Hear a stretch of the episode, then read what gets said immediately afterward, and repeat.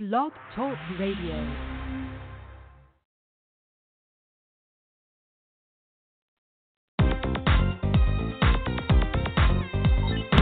It's time for the Bobby Eaton Show, giving you information you'll want to know, speaking on issues affecting us all, and music for the soul. It's the Bobby Eaton Show. It's the Bobby Eaton Show. It's the Bobby Eaton Show. It's the Bobby Eaton Show.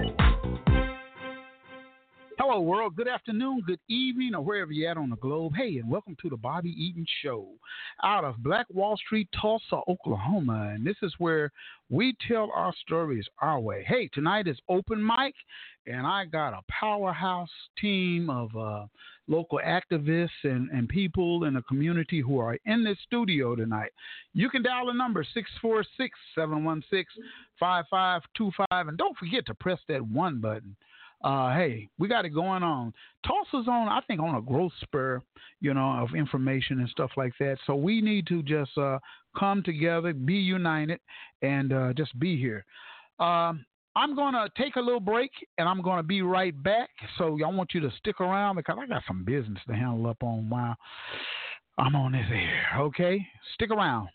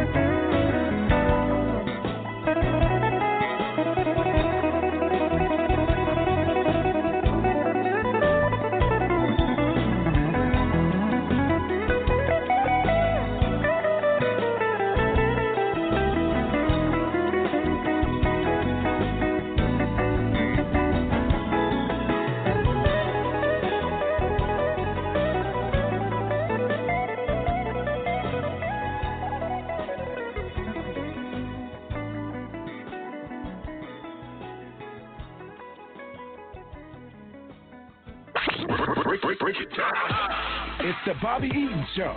We tell stories our way. Hi, yeah. Hey, we on the air. Dial at number 646-716-5525. And don't forget to press the one button. It's open mic, Tulsa Community Talk. I got soldiers in the building, real soldiers in the building, people who are in the trenches here in Tulsa, Oklahoma, working on our educational system, working on our neighborhoods, working on our culture, and everything like that. Like I always say, every show, volunteer, get out and do something. Don't just sit your butt on in the house doing nothing. You got to get out. Uh, if Miss Johnson needs her yard cut, cut her grass. If if Sabrina needs some mentoring with her son, you know what I mean. Mentor him. You know, get involved in the school system. Do things that are necessary to be a, to, to bring about economic development and culture in your city. It used to take a village to raise a child, you know. So we want to get back to that way and the Black Wall Street way of life, you know, because when that dollar flipped over 30 times in the community and I sold to you and you sold to so and so and blah, blah, blah. It was just on and popping. So we helped each other. I remember back in the day when uh, my dad was working on the house or something like that, he'd have some guys from the barbershop come over there and they just jump up on the house and start helping him. You know, my grandpa, the same thing. So we want to get back to helping each other. Nowadays, people don't even know their neighbors. You know, you don't you know who live next door to you. You don't deal with them. You don't you don't socialize with them. So, but the minute somebody breaks in somebody's house, and they're gonna come over and say, hey, "You see somebody break in my house?" No, no, I ain't seen nothing. But we got to get back to doing the things that uh, kept us together, especially with black love amongst men and women. You know, let's get back to loving each other, you guys. You know, let's stop this division and the systematic uh, incarceration of slavery within your mind. Let go of the slave mentality. Become who you are. Know who you are. So, because if you can't go, if you don't know who you are, you can't go forward. You know, so you got to know that. Well, we're gonna take a little break, and I'm gonna bring these soldiers back on. But this song right here, I think, is appropriate. Hey, man? Can dig it. Right on.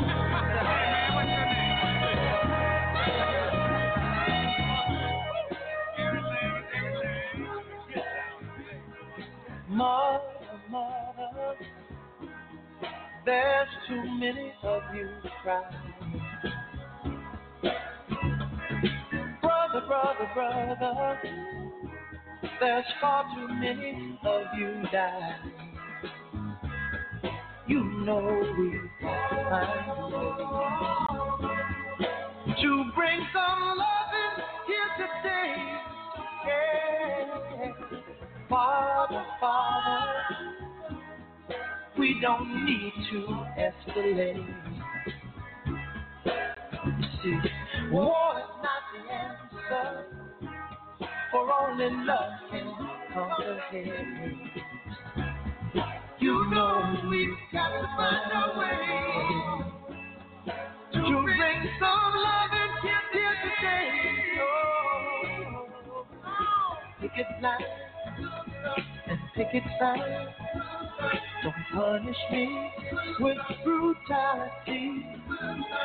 Talk to me so you can see oh, what's going on. What's going on? Yeah,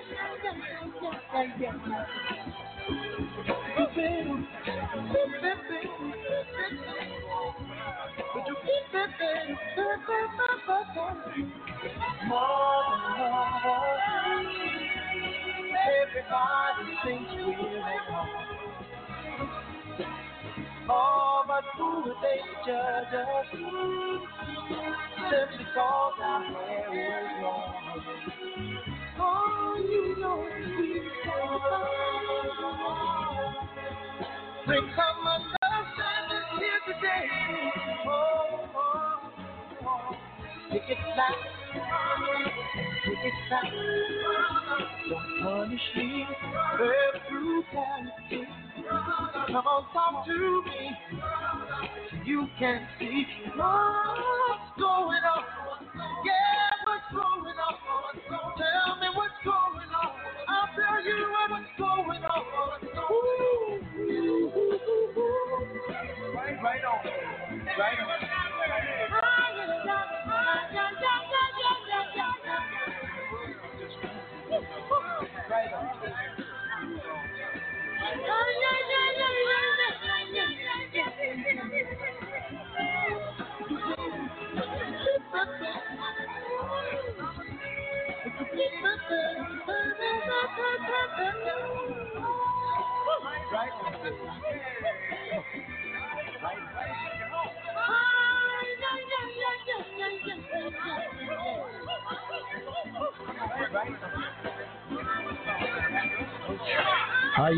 Bobby Eaton Show where we tell our stories our way. And boy, do I have a fantastic panel here in the studio. I'm just, I'm not going to even introduce them. I'm going to let them introduce themselves.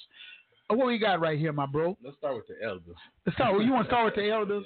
Okay, yeah, I know, I know you. Okay, we'll start around this way here. Bro, if you're gonna start with the elders, then I might always be the first one to be the elders. Uh, I'm Arthur Cameron. I'm a member of Q, Citizen United for Better Education Systems. All right. I'm Daryl Bright. Yes, I'm, sir. I'm also a member of Citizens United for a Better Educational System, CUBES. Mhm. Been around since 1987. Ah, and and Lady Mother, Okay, and um, well, they call me Mama Joyce. Mama but, uh, Joyce. But I'm Joyce Smith Williams.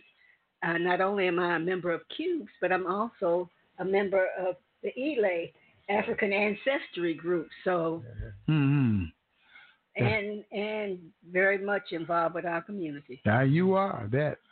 Yes, sir. Chief Amashan, student of these great people in front of us. that's that's the best I can be. I'm in the Pride Lands Yeah, tonight. That's all right. That's all right. Well, hey, welcome to the show. You know, and I just want to thank you all for all you do in our community because I mean, you guys are the soldiers, and you're out there in the trenches and you're doing things and you're making things happen, and you're standing for what's right. You know, so welcome there. This is open mic uh, Wednesday. And we can talk about whatever you want to talk about. Is there any particular topics or anything you want to start off with?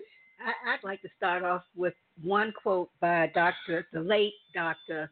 Um, uh, Bobby Wright, um, who was a, one of the uh, founding members of the Black Psychologists uh, Association, Mhm. along with Wade Nobles and Na'im Akbar and that whole powerhouse, Dr. Joseph White, all of those people.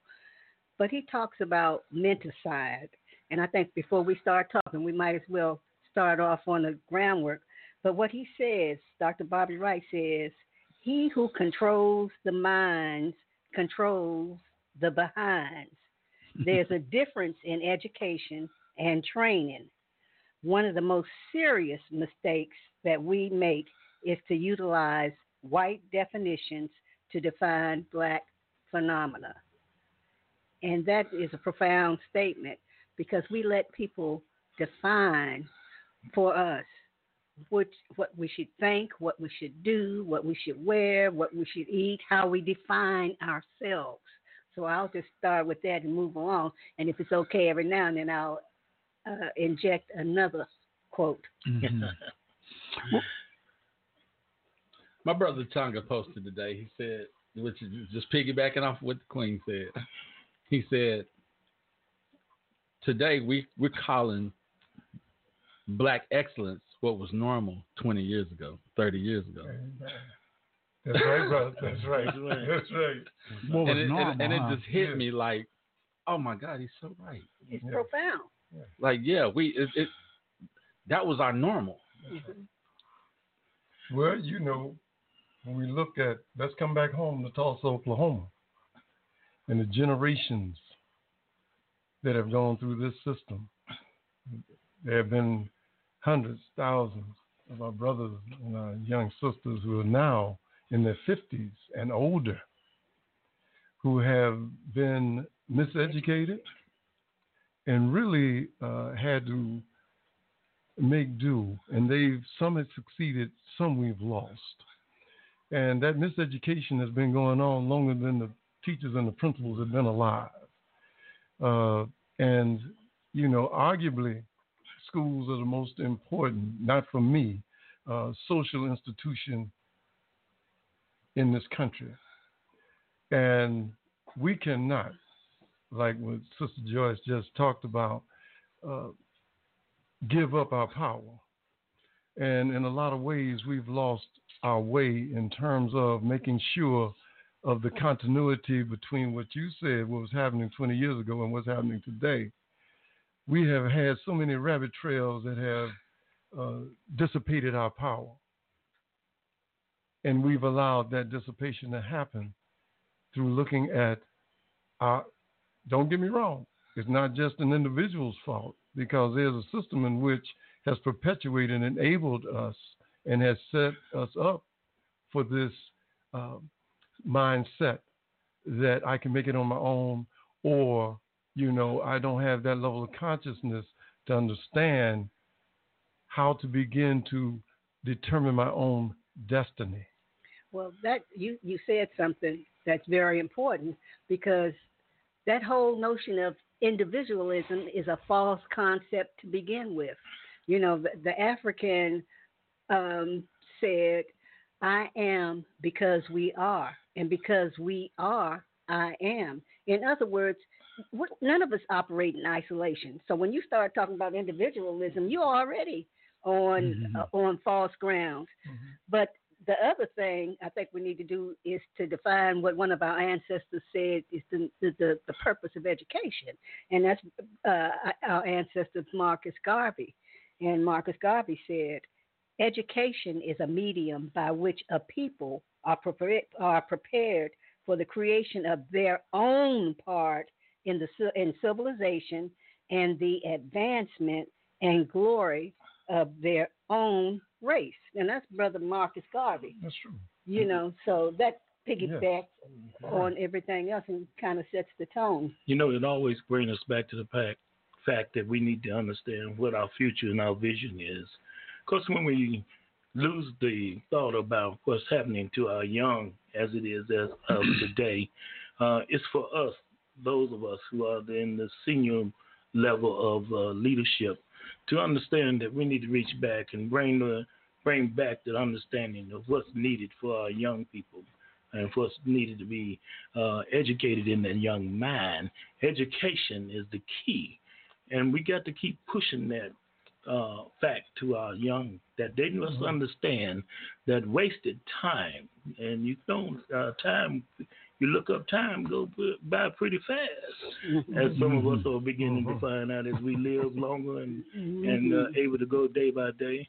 But it's important that our young people see that and understand that that is that time does not wait on you. Mm-hmm. So it doesn't wait on it you. It doesn't wait on you. I can realize, you know, being a senior now, I'm a senior. Yep. You know what I mean? It, it go, it go. It, I got here fast. Yeah, but you, you have, know, you have yeah. to understand that time is the most valuable commodity we have. Time is the one thing that you cannot take back. You know, when it's gone, it's gone. It's gone. You know, and and and, and of course we live on a in a continuum, and and and and the African people understood, and Native people too, who didn't operate on this European Puritan um, uh, uh, concept um, that you know I might not get it done but it might it, the fight ain't over. You know that's why we have such a hard time understanding how the mm-hmm. Iraqi the Iraqis and the Mid East people and the African people and other Native peoples have continued their fight because we know that the battle will be won and it may not be won tomorrow, but we have to keep fighting for tomorrow, fighting for today to ensure tomorrow. Mm-hmm. But we understood that time is on a continuum, but when the immediate is gone, it's gone, and we waste a lot of time. Mm-hmm. Mm-hmm. You know, um, back to what Brother Arthur was was saying about vision. It is so important to begin to define your north star. You have to define what we need as Africans and African Americans here in America, or here in Tulsa, Oklahoma. What we have failed to do many times is is confuse going down telling the school board, well, we told them, and you said you told them what?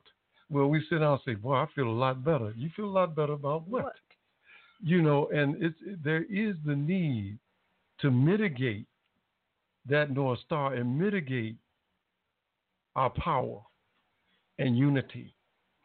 So what happens is is that we have never truly made a demand of the system. The system will react, we will react and counteract and react. We have to begin to define what we want for our children, Absolutely. what we want and what they need in this world. And it has to be based upon our cultural her- heritage, our intellectual heritage, Spiritual. our cognitive, linguistic, self identification. You look at schools now, we've got mounds of programs that this district has generated that has not done a bit of good in terms of educating our children, Not one older. not one iota. So, we as a community, as Kendrick Spears, have to realize don't be a part of the conspiracy. You got to sit down and talk. And that doesn't mean that all of us have to agree. I've been married 45 years, 46 years. I still don't have, you know, perfect agreement with my wife. Mm-hmm. But, you know, because we have the same vision about who we are and where we need to be in this world. And until we do that, you're like a boat with a sail with no rudder. Whichever way the wind blows, that's the way you go. So we must define that. What do we want? What should our children and well educated children need to be? To serve our community, to serve our families, and have a higher calling for education. Absolutely. You talk to sixth graders and, and even in high school, they have no vision COVID. beyond Saturday or maybe beyond the next hour. So we have got the responsibility. We must do that. Do you think a lot of it starts in the home with the parents? You know, because um, I remember when I was coming up, you had certain things you had to do, and you, had to keep your grades at a certain level. You know, if you didn't, and uh oh, parents is coming to the school, they may be sitting in the class with you, or talking to the principals or whoever they're talking to, to make sure you get on to straight on the straight road. You know, nowadays I think that the home set of parents are, is so just crazy. I mean, they don't eat together. The kids go in their own separate ways. Everybody's on a cell phone. Everybody's uh, kid. They let the kids stay up all night But- long. But Bobby, you know? that's by design. Yeah, and by- you have to you have to understand that. And and and the, and the thing that you have to understand is your parents were educated in a system that was a segregated system where they were being educated by their own, That's true. by people in their true. own community, by that. people who loved them, by true. people who invested in them. Mhm. So you know, one of the things I mean, you, you have to read um, uh, the late Derek Bell. He was uh, worked with uh, Thurgood Marshall, a Mhm. lawyer, trained many many Mhm. lawyers, but he he's got a couple of books. Mhm. Um, uh, Michelle But, but Alexander. Jones, how do we get back to that? I mean, You- because you- your that- that- network- that's what the Black Wall Street way of life is needed in our community. Sure. We got to get back to economics Sure. and to us education. How do we get back to that? Look, I you know I did an ex- I, I tried to work a program once in the community um, at at the park. Um, I spent a, a, a summer working with kids doing a family tree because you're talking about almost in a global sense connecting people when actually families aren't connected. You Exactly. know, I, I I I did this this this program having kids um, name their parents, and you'd be surprised at kids who didn't know their mom and dad's real names. Show couldn't tell you who big what Big Mama's name was. You know, so when you start those things, you have to start on an, a very elemental um, level, and and you have to connect dots. See, one thing we had a system working together. You had the churches that were connected to the the, the the, the teachers in the schools. I mean, because everybody lived in this closed network system Mhm. and our network has been broken. So, in order to, for me, from from and I know my brothers here going to chime in, but for Mhm. me, when when you talk about starting that, the first thing you must start is to start within your own family. So that, that, connecting that's starting with the parents because Mm-hmm. we have a generation of parents who don't they don't know. You got We're- we're- parents- we're seniors. You got grandparents that are that that ain't forty years old yet. That's Yeah, right. Exactly. You know, which was which was you know we we we, we I'm not trying to idolize the past and anything because we had young parents back in the day Yeah, early early early on, but you had a uh, uh, uh, and cocoon like system that protected and embraced them and and I didn't think of your children as your children and my children as my you know is, is mine and that like that it was a village. it was a village, you know, Mhm. and, and, and we have to connect and we have to go you have you can't change people unless you go to where they are. So a lot of us have a tendency to look at uh, these young mamas and young daddies and we got the the the, the frowns on our face, our eyebrows are wrinkled, and we're looking at what they have on, and and talking about you know one thing or another about the people, and we're leaving them. We're isolating them more so than the white folk. And you know, and Frantz Fanon talks about this Mhm. whole concept of negritude, where you know we just let every every every every everything seem uh, we push it away from us, Well, and it's not our responsibility. Brother Bright said something last night to the KIPP administration. He said, How are you providing culture and identity to our children? Mm-hmm. Like, what are you doing to, because that ultimately mm-hmm. is the foundation of everything, That's it. right? That's it. Because if you don't, your ch- children grow up having this God complex. Like, I gave birth to myself, Mm-hmm. right? Mhm. Like I don't need anyone or anything else. Nobody can tell me what to do or or what you can't tell me how my life is. You know what I'm saying? As if you haven't lived yourself. Mhm. Can't Right. nobody tell me nothing. Right, exactly. and that that there's an endorsement on that attitude. Right? And and and so the absence of having a cultural, theoretical concept in your school system is directly responsible for Mhm. Creating clones of another system or cultural identity that you cannot identify with, you can only assimilate. Right? That means you're not going to grow up to be an authentic person. You're going to be trendy. You're going to go with everything that the system will throw out at you. So, whatever the system throws out at you, you look at that like, feed me.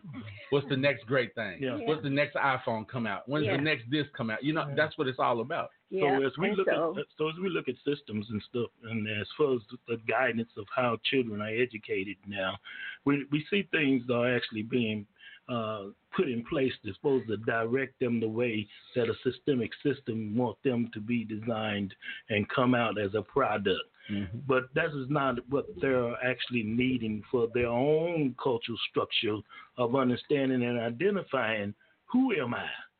What am I about? Yeah. Where did I come from?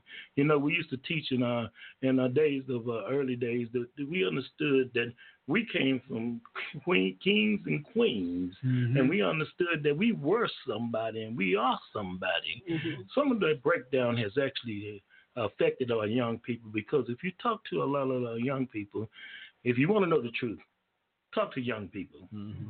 And we don't do enough of that. We don't look at people, young And people in you the know, eye. I, I got to also say this too. Sometimes a lot of our young people get a bad rap. Yes. That's right. They, They, do. get a real bad rap. They you do. know what I mean? And they feel like a lot of seniors are against them. They get a bad. We got some good young uh, millennials and people out there. They're not all doing the same things as some of the things Mm-hmm. we've been talking about right here.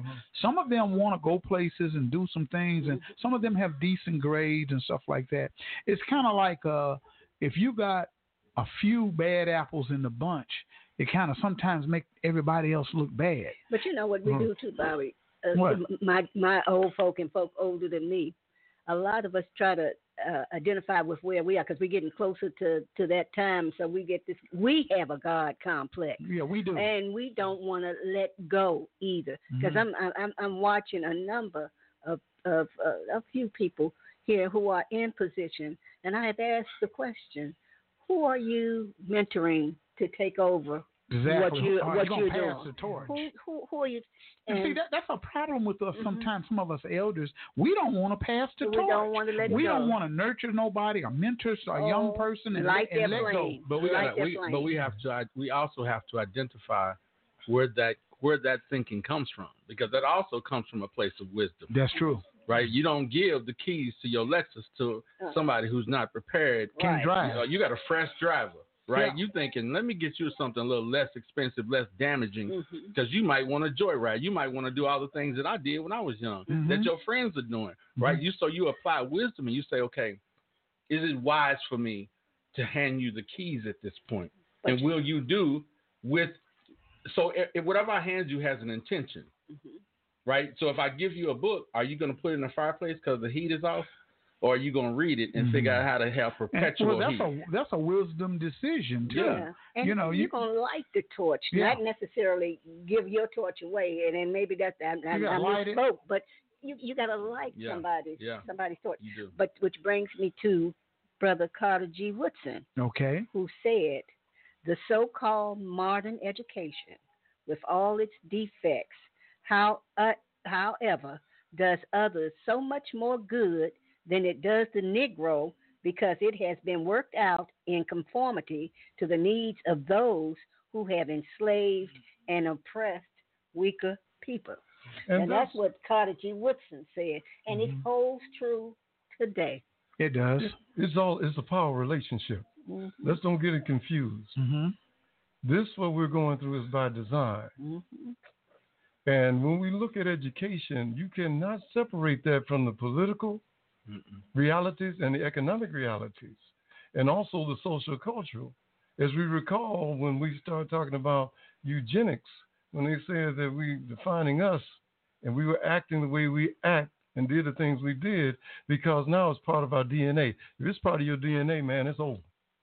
It ain't no Mm. sense in trying to do nothing for you. Mm. But not only that, and that happened right after the Civil War when they were trying to have, they had this Negro problem. And what do we want to do?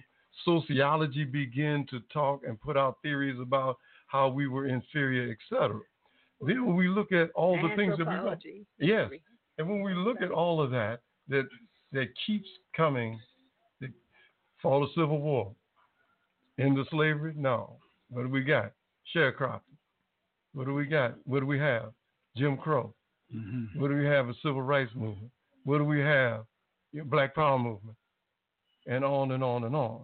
It more. This, this system, this system will back up, but it comes back always to the status quo, and it's because someone is making money on that Mm-hmm. or is maintaining power over us.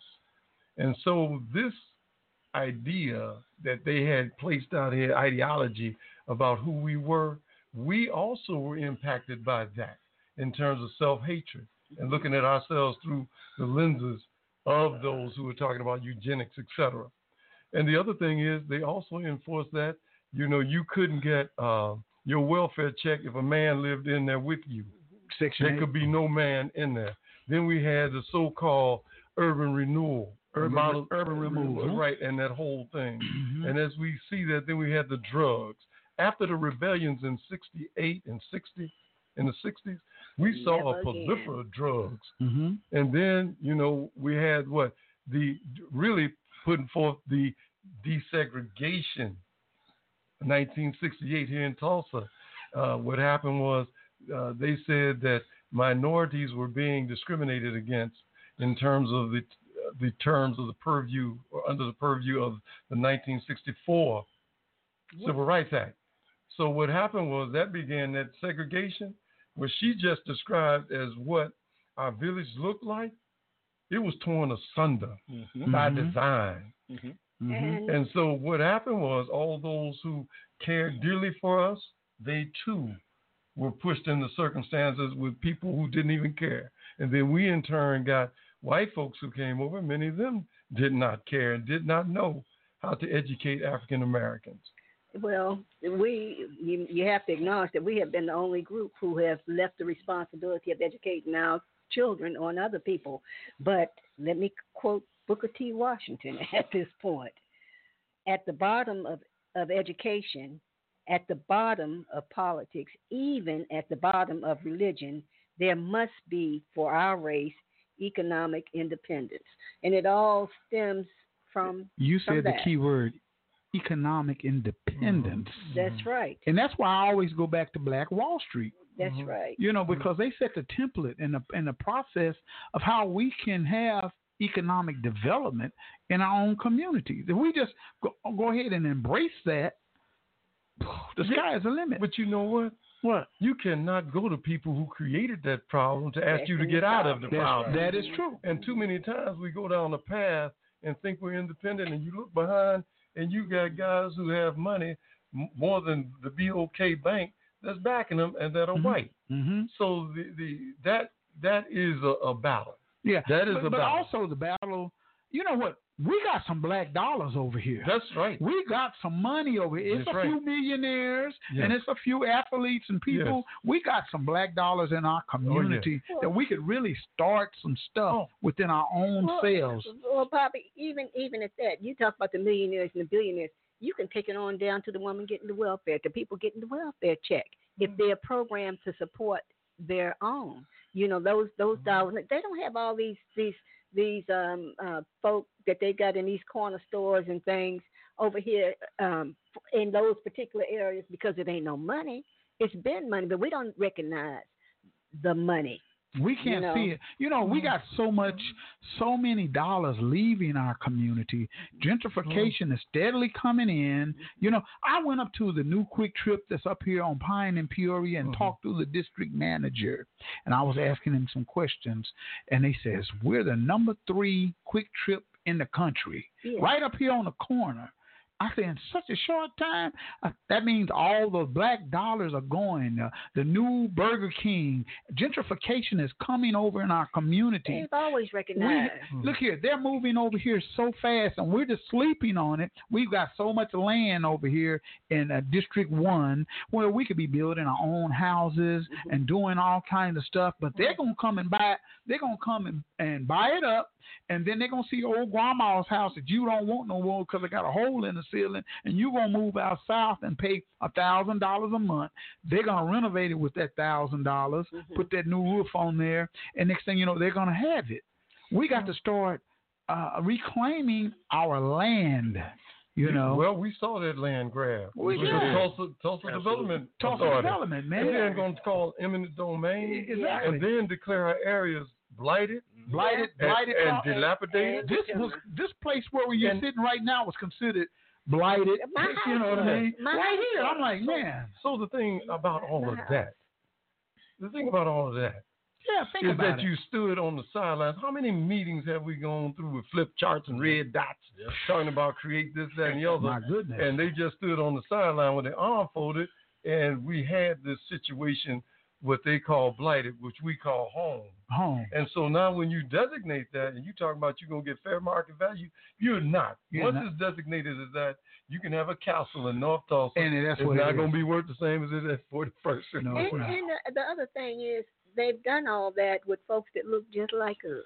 Exactly. You know, and I've been that- through Tell you that was a And gangster. that- I've had that conversation. And that, and and, and that's uh, Frantz Fanon Mhm. uh, said it said it Best when he talked about it. Mhm. You know, when we get to the point where we think that the other, you know, is is more powerful or is what we ought to ascribe for. You know, we we get confused about all that, but that still goes back. There's a new book out by this Native American guy. Um, I can't remember what his name is, but it's called. Um, what is it called? well, um, you're gonna get it. So um, it, well, it talks about the, uh, um, God, I'm, I'm, Well, but anyway, well- but but the thing that he's talking about, this whole concept and disciple of of discovery, this whole concept that that that the folks have used, you know, the idea that you can discover land where you've got a whole continent of people.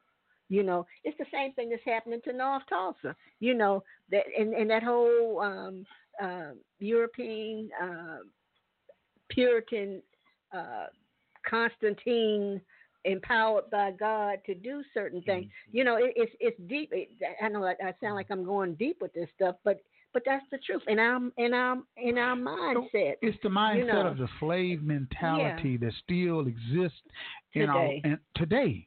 You know what I mean? And it exists, and the system is controlled. The system come to our churches and our belief systems. You know, they come to the church, and all of these, you know, people come over there and they, they get the pastor to mellow folks out.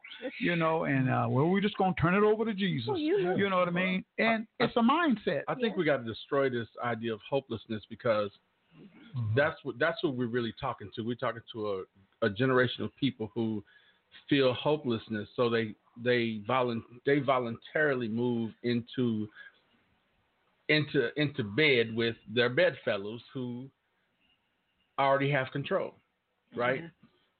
It's 2019 and we're still making other people comfortable. Mm-hmm. That's true. Mm-hmm. So, So we, we- when we've had sacrifice after sacrifice after sacrifice, both blood, sweat, and tears, but we're not we're not actually breaking down this thing so that people feel more comfortable about. It's like when you know that it's one thing to say something is by design. It's another thing to break down what the design is, mm-hmm. right? Mm-hmm. Because then somebody can say, "Oh, that makes me feel more hopeful," because now I know how to counter the design mm-hmm. because I understand actually what it is. Like when we talk about Pine and Peoria, I remember sitting in rooms with Billy Williams and Tom Jones and different people trying to figure out the Cherokee sector and keep them people from losing all their homes. People who mm-hmm. owned everybody where where Gateway all they all owned their homes.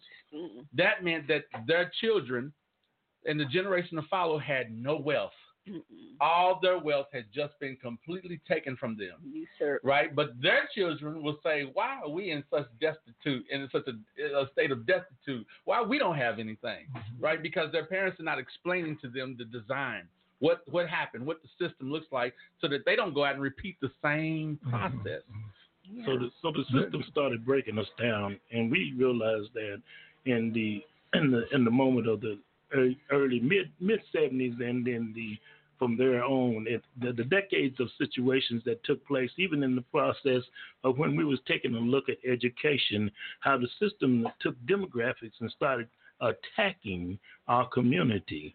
Once it done that, it actually started focusing on the fact of how it denigrated people as far as where you lived in a single family home and, and, and where you lived and what income you was making and different things like that. And then we saw a, a, a movement of fact that people began to lose faith and, and belief in themselves. Mm-hmm. They started mm-hmm. moving out of the community. Uh, when they get out, when you get to the point, you start moving and allowing the situation to come into your your your back door. Then you allow that system to become strong enough to mm-hmm. overtake you, and then we saw a mobility rate, mm. a mobility rate that went just just went nuts. And when that happened, a lot of the uh, individuals that moved away from our communities actually allowed that fabric for them, the, the system, to start using demographics, demographics to start doing grants, uh, being able to take federal funding and different things and come at us and use us as that statistic to even break our own selves down. Yeah. So now we need to understand what happened to us as we unfold that fabric and understand that it's still being used today. And what do they today we're just a we're just a group of people that are actually being used as a specter as far as a uh, a, a tool stone. or mm-hmm. stepping stone in order to allocate funding in different things, but then nothing is actually coming in to actually change that flow of addressing our needs and addressing the needs that we need. And that's what's happening in our educational system. Mm-hmm. Our kids, they can bring money and, and say they're doing different things in programs and different things like that. But when you stop and you look at each and every one of our children that are supposed to be benefiting from those those activities of what they call a system that is there for them, the system is not there for them. And you know what they call it now? What you hear them talking about now? The opportunity zones.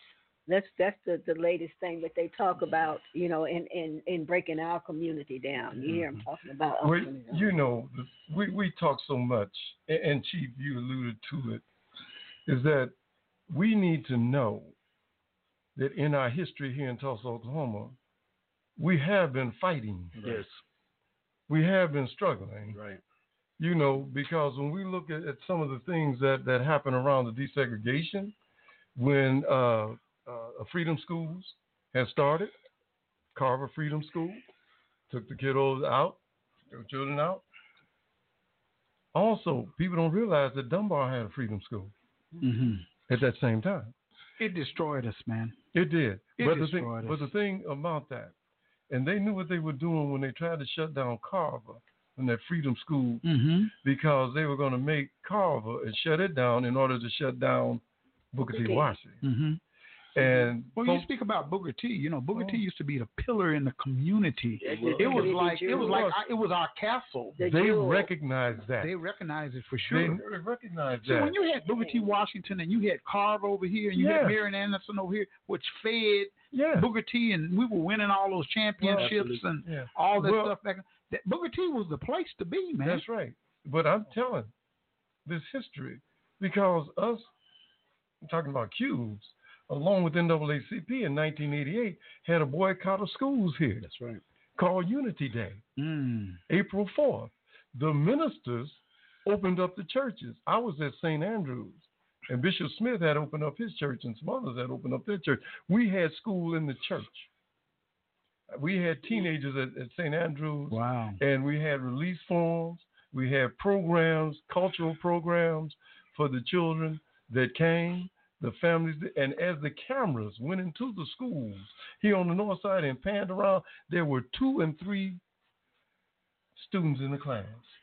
But the other thing that folks don't realize is that we joined, and they had the same battle out at 11th Street and Garnett. There was a group, a white group called uh, East Side Concerned Parents. They boycotted schools also because they were going to close, I think it was Bell and Owen. And they were saying, ah, we had the same battle. And we did. And they, they joined in that boycott. And we, we can look back too because they had some issues in 1977 at Central with, with some really uh, uh, uh, racial kinds of incidents. And that's when our organization, the name in 1977, came about. And- Henderson. And and yes, Rupert Henderson later resurrected it in '87 when we came around. They tag and I and you have to forgive me, I can't remember the acronym, but tag had a demonstration, had a petition to Central to stop to the school board to stop the racial kind of things that were going down for to our children and what they were suffering, and those are battles that happen, and I know I'm leaving out some others. We've had demonstrations around when Brother Crutch. Mm-hmm. Yeah, people. Yeah, Yeah, that's that's right. that's that's that's a unity, and it shows that we can come together. You know, so Why can't we, stay together? well, the thing the thing about that is the thing about that is just like us, we had hundreds of people. We were not prepared because we didn't have the organization, nor did we have the ideological presence at that point and the consciousness on how do we pull this together. And we lost that. But if it ever happened again, we're ready. But the point that I'm saying is we lost it because we have not talked about the continuity between the past and the present. See, we cannot just rely on the school system to socialize our kids.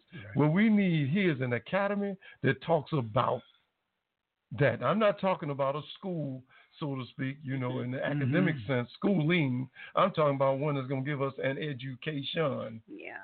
you know, to that sense Yeah, well, and and we don't have that but we need that because what's happening is we cannot rely on the Tulsa Public Schools to do all that we need done for our children in schooling. But that's schooling. But when it comes to education, we've got to educate our own. And you, the, And- mm-hmm. the the interesting catch, the interesting catch to all of this is because I just saw like this vision as you were talking, and I thought, man, white supremacy is cold blooded. Because it made me think. yeah, it's, It just uh, made me think as I'm listening to everybody talk. It made me think about the catch twenty two, because they will, the system will come at us and say, it's because you don't have education. It's because you don't have fathers in the home. It's because you don't have economics.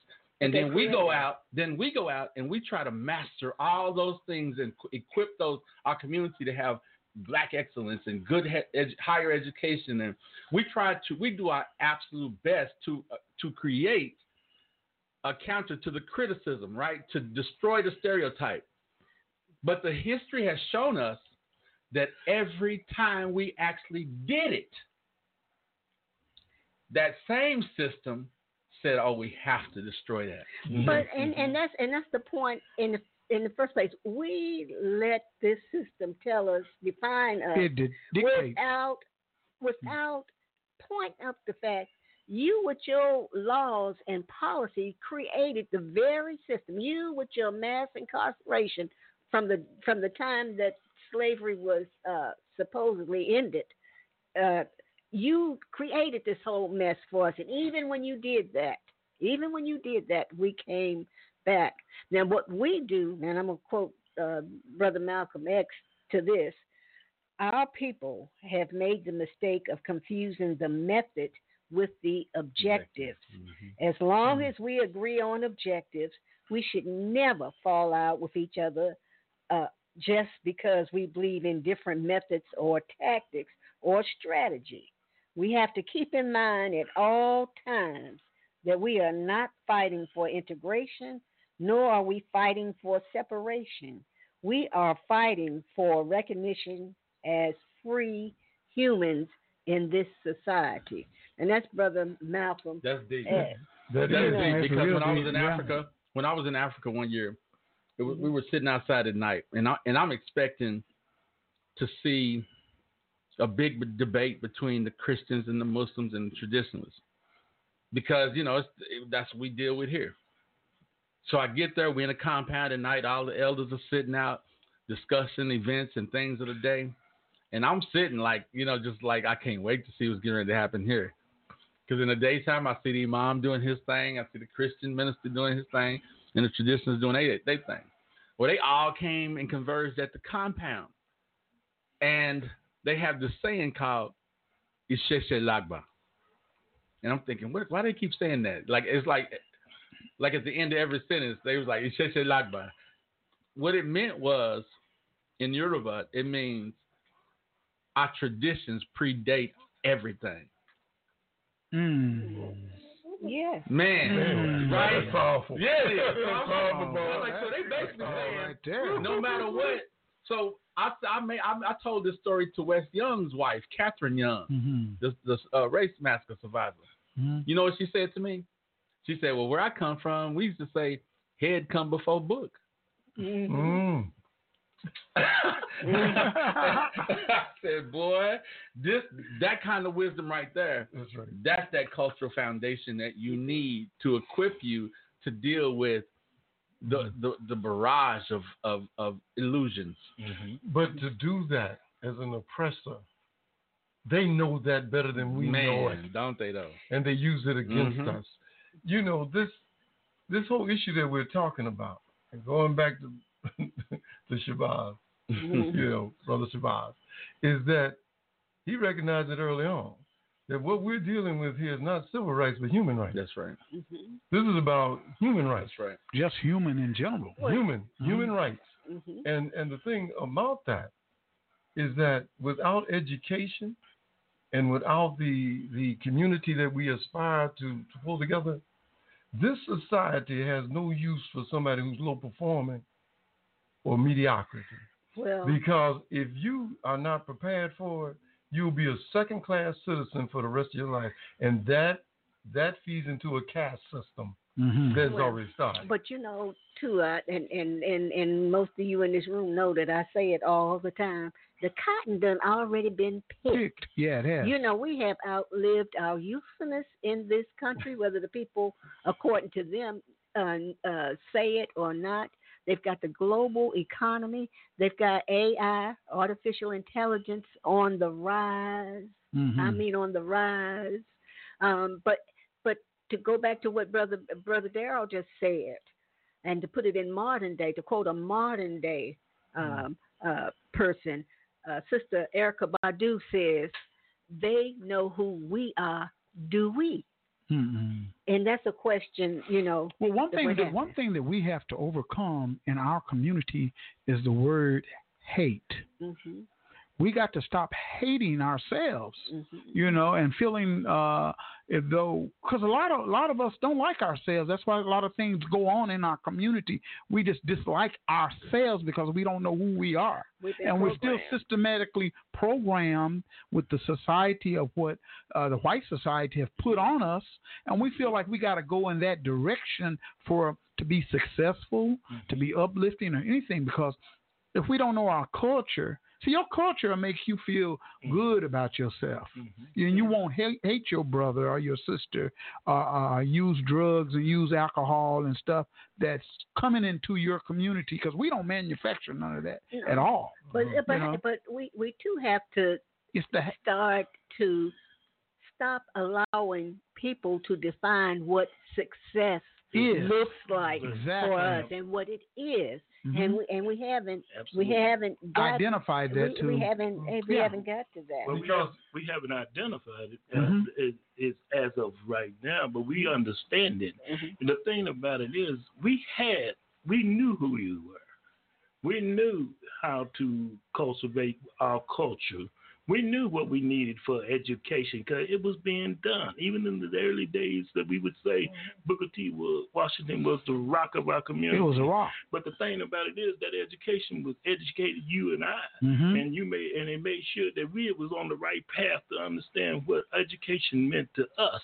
We just allowed a system to come in and we and that, and corrupt that.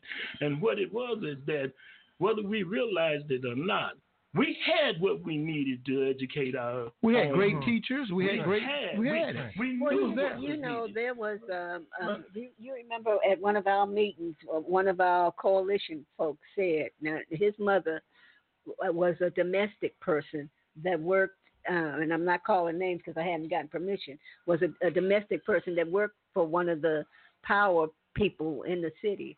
And E.W. Woods was really commanding Mhm, power at power. that time Mhm. and she worked for these people and was around when they were having the meetings like our folk that the help used used to be and heard them people say that they could not allow that to happen again and as we said early on you know this this system morphs every time we make strides it, it it'll do what it needs to do to mm-hmm. shimmy mm-hmm. around to to get back right back because it has not veered. You know people talk about trump.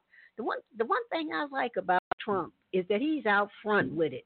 You know, you know what I tell people all the time. I'm know, glad I'm glad Trump surfaced mm-hmm. Because he he's bringing about some awareness. He's got black people looking at the system and investigating themselves and stuff. We were comfortable with Obama.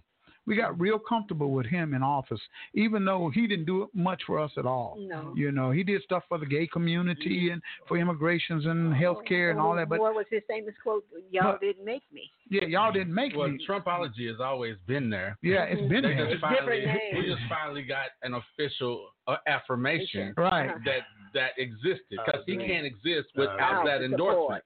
Without right? that endorsement. That's right. He's not going to get into the White House without the white supremacy viewpoint. Oh man, he brought it pushing out. him there, Absolutely. right? Absolutely. He And- brought it. All he did was make everybody take them sheets off Mhm. their head. But And- what, and it- no, what, here what they made me are. think? What made me think? Um, you know, we Yeah. were talking about we are talking about blight, and I've been thinking about the area that they re- most recently are considering a blight study, which is the Heritage Greenwood neighborhood. Mm-hmm. And I thought to myself, when it first happened, I said, now I get it. This is why we haven't been able to get a historic registry for the Greenwood district. Mhm. Not registered. That's- Because we're not talking about a street, we're talking about the, The district. district. right. And that district has boundaries, and those same boundaries are the boundaries that they're studying for the Mhm. blight study. Right. Mhm. So if you have, and if you have a federal, if you're protected federally, right? You have you now have a district that is protected from 1921, I mean 1905 to 1968. Mm-hmm. Right? That's what most people you. don't know. Yeah. All right, it goes all the way to 1968. That means now that area is protected federally Mm-hmm. and you your blight study you can't perform that the way you would any other place. Like you Mhm. wouldn't have a blight study in the Brady Heights neighborhood. Mm-hmm. No, you wouldn't. Right? No, you wouldn't. See what I'm saying? Right. Because it's because it's listed in the historic registry. But you're gonna get Greenwood, huh? Right. But And Heritage Hills and all point that, right? that's right. So you start Uh-huh. looking at You're gonna get Okay, uh-huh. what's the, what's what's what's the real cause of the delay? When you have a good idea and you know it's productive and it's beneficial to your community, to the upliftment of the people, not just our people, but because in, in uplifting us, you uplift the whole thing, right? Mhm. But when when that's not the agenda, like she said, we can't let that happen again. That was the article that came out in 1921 after the massacre. We, We must never that- let Little Africa happen Happen again. again. Yeah, yeah. Same concept. Yeah, and the thing about Little Africa that's kind of like um, that, that's left out of the history is there's a street called Lansing Mm-hmm. That had so much economic black development on it that nobody never talks about. That's right. Nobody never talks about the Regal Theater on Lansing, the pool halls, the Three Bears Club, the hotels, and everything that was on Lansing. Because you make That's- everybody focus on Black Wall Street. Everybody's on Black Wall Street on Greenwood, but in that mile radius, there was so much economic development that took But- place that's left out. Yeah, but that's this- left out of the conversation. But the, the the fact of the matter is, the Black Wall Street was Everywhere. all of that. Mhm. You know, but we we are so easily focused on a dot when we got a whole big uh, continuum Oh man. of things, and and, and, and it's and and and it's and it's and you it's know, and, and the, re- the reason, Miss Joyce, I brought that up is because I was a little boy and I was going down Lansing and Greenwood, and it was just stuff everywhere. Everywhere. It was everywhere. My daddy and stuff. We go to the Rex Theater. Yep. We would big pickles and candy and stuff mm-hmm. like that back in the day. Mm-hmm. And Black Wall Street was all over. Yep. It was in that area over there. And that I- means we have a responsibility to Mhm. maintain and preserve the history that we're talking about. That means all these people who got photos and Mhm. you know their memories on Lansing and Greenwood and uh, Mhm. Elgin and Eaton, Easton and uh, Cincinnati, all of all that. that history. Pine, uh, we got to get all of that because it's like telling somebody about the pyramids and we built it, but you've never seen it. Mhm. You don't know what it looks like. So in your mind, you creating, you might be creating a little small mound, a- a, Mhm. Native American mound. When Mhm. you're talking about a one mile, a four Radius- mile radius, radius, right, of right. A, of a one of one entity. Yeah, you know, you know, I get a lot of stories. My dad is 84 years old. We had a we got a barber shop. My grandfather was down there doing the doing the uh, massacre, you know, and he was about in his 20s. He told my daddy so many stories that haven't been told, and my daddy steadily dropping them nuggets on me. I'm saying, wow. That happened on Greenwood. He said, "Yeah, 'cause my my da- my daddy told me this, and he told me that in that barber shop next door."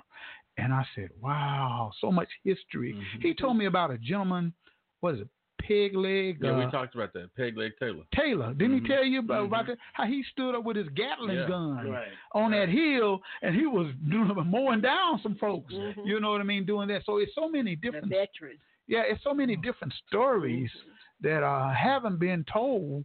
That a lot of these people making these documentaries and stuff, and they filming all this stuff. And they They're not it getting the, all the true stories of what happened down at the massacre on Greenwood. Yeah, you and know. which which brings me to brother John, Doctor John Henrik Clarke, Mhm. who tells us history is a clock that people use to tell their time of the day.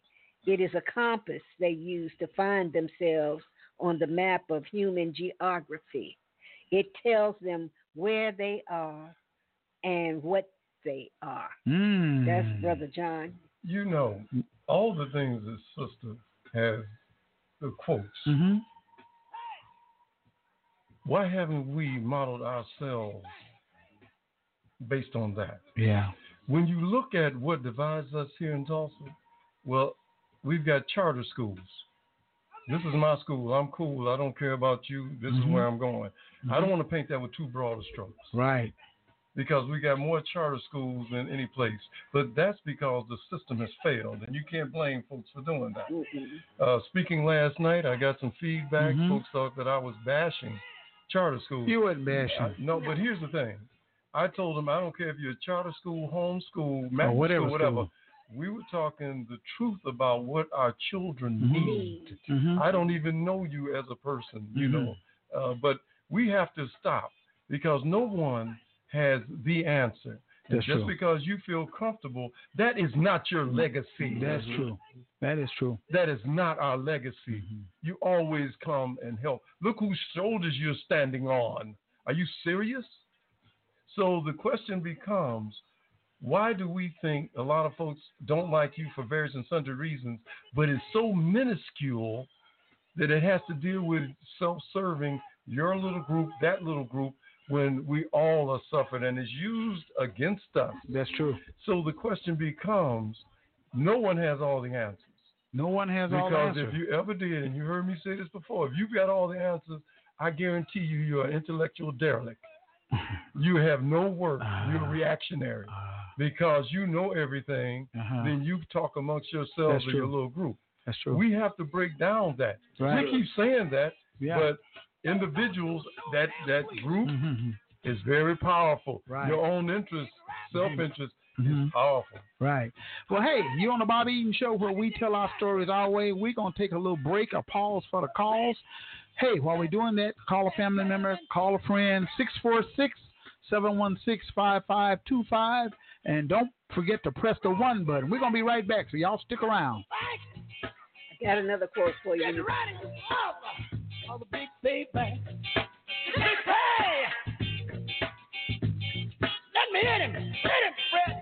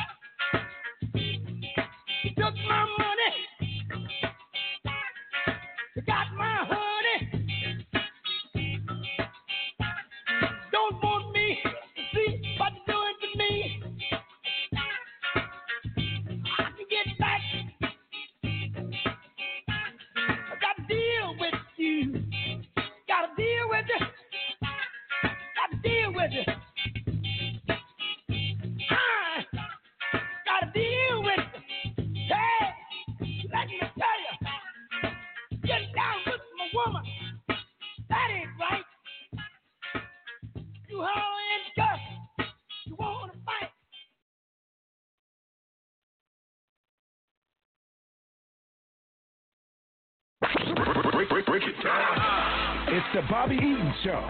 We tell stories our way. Ladies and gentlemen. The all new KBOB 89.9 FM, Black on Black Community Radio.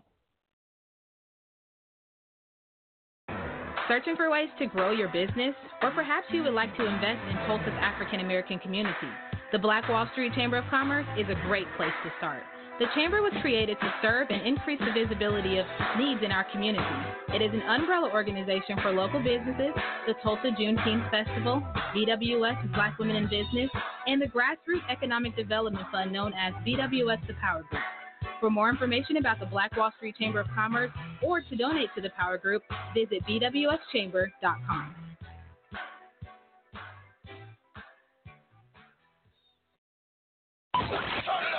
It's the Juice Radio Show, bringing the livest people on our show. Tulsa's top chefs, music artists, and entrepreneurs sit down exclusively with the Juice. You're now rocking with the best. The Juice Radio Show, Tulsa. Break, break, break it down. It's the Bobby Eaton Show. We tell stories our way. Denise Parker with Midtown Embroidery. We do it all from any promotional screen printing, embroidery, school uniforms, Greek lettering, workwear, monogramming. There's no job too big or too small and no location too far. Let us be your one-stop shop. We're located at 2808 East 15th Street, Tulsa, Oklahoma, 74104. Our phone number is 918-982-3254. Our email address is denise.tulsamidtown at gmail.com. You can also follow us on Instagram and Facebook at Tulsa Midtown Embroidery.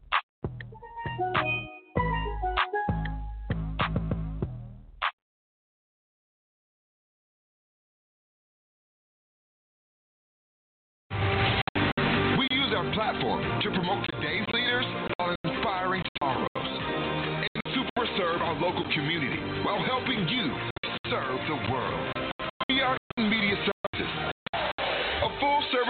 company providing promotion, videography, recruiting services, and more. Connect with us today to find out how we can help you entertain, empower, and inform at EatonMediaServices.com.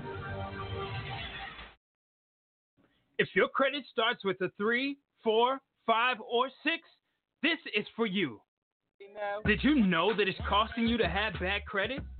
You can't get qualified for that house or apartment and you're paying high interest rates, along with paying high car insurance, and it may be costing you that job that you really want. What are you waiting on? Take more of a holistic approach. Pick up the phone and call the Credit Shiro at 832 642 1554 or text CAMP to 76626. With 13 amazing services, we restore and repair generations to come. Once again, call the Credit Shiro at 832 642 1554 or text CAMP to 76626. If you know better, you do better. Only the Credit Shiro can help you to save the day. KBOB, the home of the Bobby Eaton Show, the Juice Radio Show, and Two Dogs Radio Show. Yeah. I do it big. Okay. You better R E S P E C T me. Tulsa, Oklahoma. Stay connected and call us now at 646 716 5525 and press 1 to go live. Break, break, break it down. It's the Bobby Eaton Show. We tell stories our way. Uh, yeah, that's Bobby Eaton Show every Monday, Wednesday, Friday, 6 p.m. Central Standard Time, and on Saturdays from 12 to 2. I try to bring about a conscious conversation for our people. Uh, we are taking donations over here at Eaton Media Services for the Juice Radio Show. You know, for some of you don't know, we just got vandalized down in um, um, Atlanta. Atlanta. We were having such a great time down there. We were we took our van and we parked in a paid uh, parking space and went inside CNN News, and we were having a great time. Uplifted came out. Uh, some of our equipment was stolen: uh, laptops, cameras, uh, all of my business bags and processes and things like that. So we are taking donations here at 1533 North Norfolk. You can cash app us too at uh, Eaton Media Services. Uh, we have a GoFundMe page for these young people, you know, and uh, we had such a great time down there. I'm gonna tell you guys a little bit what went on. We left Tulsa, Oklahoma. We piled up in the van, 15 passenger. We went to Memphis, Tennessee. We stopped at the Lorraine Hotel where Dr. King was went over there and took a little tour of uh, of that right there. Then we left Memphis and we headed to Atlanta. Stayed in a beautiful Airbnb house.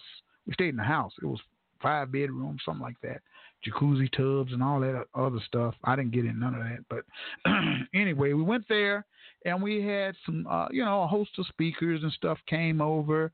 One guy came over and uh, he did a, a podcast over there for the Juice Radio Show and we went to, like I said, we went to CNN. They gave us an intricate tour of seeing what the guts of CNN. And we went to Radio One where the Rickey Smiley show was, and they got some counseling going on there in the conference room, and they were talking to the young people, and that was a great experience. Went to uh, Martin Luther King's home, a King Center. We also went to Tyler Perry Studios, you know, and got a chance to see that on a one-on-one basis. And then we went to the new Civil Rights Museum that's been constructed there in Atlanta. It's been open by about a year. And you know, one thing about that that I really enjoyed was the fact that we stood in a line, and the first thing that you came to was a simulated uh, lunch counter, and they had about four seats on this lunch counter and you sit on one of the stools like you were back in the Jim Crow era, and you put on these headphones, and they tell you to close your eyes, and you close your eyes, and they gave you exactly what took place back in the back in the day. And I heard, you know, I had my headphones on, my ears was closed. I was sitting at that lunch counter. Oh, nigger, I'll take this fork and stick it in your neck. Get down. And it was just all that and hitting people across the head and all of that was going on right there. And then I was about to cry. You know, I was so ooh upset. And after hearing all of that simulated up, Jim Crow lunch counter things and what our people stood, our people went through so much, so much that you know if you're not giving back and honoring that, then something's wrong with you because uh, our people gave. So we went through that, and some of the young people saw Emmett Till, Rosa Parks, uh, the Panthers, and all of this displays and all this history. So that was a great thing. Uh, uh, the Civil Rights Museum there. Also, Jay Morrison, he's got a place uh, uh, there. You know, he the building is painted black, all black. Just black. Even uh, the the numbers to the address is black you know, and he's got a big building there, Tulsa Tax Fund. He's got there, and he's got some other things going on in there. And he took they took us on a tour of that. It's going to be fantastic, you know, when uh, they're remodeling and doing things and working in there right now. And uh, we went there, and then uh, you know, being young people, they want to have some young stuff too. We went on what they call the Atlanta Hip Hop Tour, you know, and I'm sitting up. I said Atlanta Hip Hop Tour, and then all of a sudden I went on that and I said, wow, I'm glad I went. As a senior, you know, I'm I'm glad I went because it took us all over uh, Atlanta, East Atlanta, everywhere in Atlanta. Took us to Killer Mike's barbershop and T.I.'s Trap Museum and all of this history, OutKast and all of that. Uh, Martin Luther King, not only hip hop stuff, but it was history involved in it too. One thing that kind of tripped me out was the fact that I was in Atlanta and the prison was in the neighborhood. You know, it was in the, yeah, it was just right in the neighborhood. I'm like, wow, I ain't never seen a prison in a neighborhood before. But that was there, and uh, we went to the Lenox Mall, and I went in that mall. That's where everybody hang out at, you know. And I got a chance to see culturally what they're doing down there. They got a lot of crazy stuff going on down in Atlanta too, you know, on the sexual side, you know. Um, we got to get back to learning who's a man and who's a woman, you know what I mean, and start putting that back together. So we got a chance to see all of that. Great experience for our young people out of Tulsa, Oklahoma. Hopefully, in the future, I want to do some more tours to other places. We've already contacted the Breakfast Club for next year, and uh, I want to take them to the museum in D.C. and just some, you know, different places and things like that and get people involved in doing things because I believe communication and media is everything, you know, because you guys sit up and look at the idiot box and they tell you everything and you just take it at face value. That's what it is. But until we start telling stories our way from a black perspective and get involved. See, the one thing that I noticed that when Channel 6 and Channel 8 and Fox 23 want to interview you, you'll jump in their face real fast, but you ain't going to come over to, to Eaton Media Services and you ain't going to come over to Black Wall Street Times and Oklahoma Eagle and all of these black facilities and tell that story first before you tell them. You know what I mean? You're going to run over and get all up in their faces. So we got to change that narrative. You know, how can I grow if you don't help me grow? You know, and that's something that we got to do in the community right here. Yeah, you make a good point because that media, that media um, outlet is so powerful. I mean, it's like back then we, was, we called it the propaganda machine. You know, it's like you need propaganda, right? Because they're using it on us daily, and you got people like.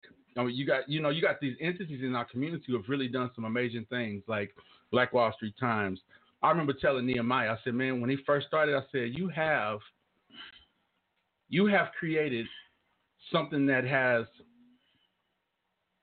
is so powerful because they, because right now everybody has to listen to you. Your voice, the voice of that media outlet, it forced all the other media outlets to take a position or a stance. They used to stay in neutral, right, or mm-hmm. playing the role of the city. But when you got an outlet that comes out that powerful, like he did. Oh, he got a powerful. We once, talked. I had him here Friday night, so okay. We, so we, we already that, know. Once that happened, it changed the game. Mm-hmm. Then you got Tulsa Star now. Yeah. You got. You see what I'm saying? You got all, Greenwood Leadership Academy. Mm-hmm. You got all these things that have emerged, and you and I've and I've looked at the growth and looked at all these outlets in these different places, these different organizations that are doing really, really yeah. phenomenal things. It's, you know, and yeah. it's a lot of young people. Yeah, young, a lot of young people. You know? I was telling Kevin Ross, we were talking because he's got a, uh, so many photos, and Mm-hmm. I mean, he got a library full of stuff and information. And we were talking about how these all these black entities of media Mm-hmm. are starting to pop up because they're able to use the internet. You know, because the internet can give you a, a platform Right. just like that. So we got to get in the mind of supporting all of this, you know, instead of just running over there to to mainstream media because they're gonna chop it up. When they interview you, they're gonna chop it up and they're gonna tell it the way they want to tell it. You know that. Y'all all know that. Y'all Yeah, been right. on there before. And that's why it's important that we stay in tune to uh, Byron Allen's Oh, for sure. fight with that Oh, because at mhm. some point, at some point, you know, right now they're they're chipping away. You know, they'll snatch you off of the Facebook Easily. and all very quickly if they if they Mhm. consider what you're saying Mhm. too controversial. So we really have got to stay. You got to stay on, on top, top of, of You know, as I do my research here in Tulsa, Oklahoma. Speaking of Tulsa, I look at Cox Cable, Mhm. and I see all of these Hispanic TV shows. Mhm. I see uh, even a couple of Asians, uh, Indian shows as well. That's but we have not one black, not one black TV show for even 30 minutes that even shows on the cable network for local Tulsa. But Bobby, look at look at what you're doing. And that's why I Mhm. What you're doing is revolutionary, right? Because you got to have a starting point. All of those started radio Mhm. before TV even came out. All of them started radio, right? So you in a place now, in a position now where you take you can take advantage of an old system and a new system, converge it together, and start to build from that bottom foundation, build it up. Because you're already going nationwide with your radio program. What happens next?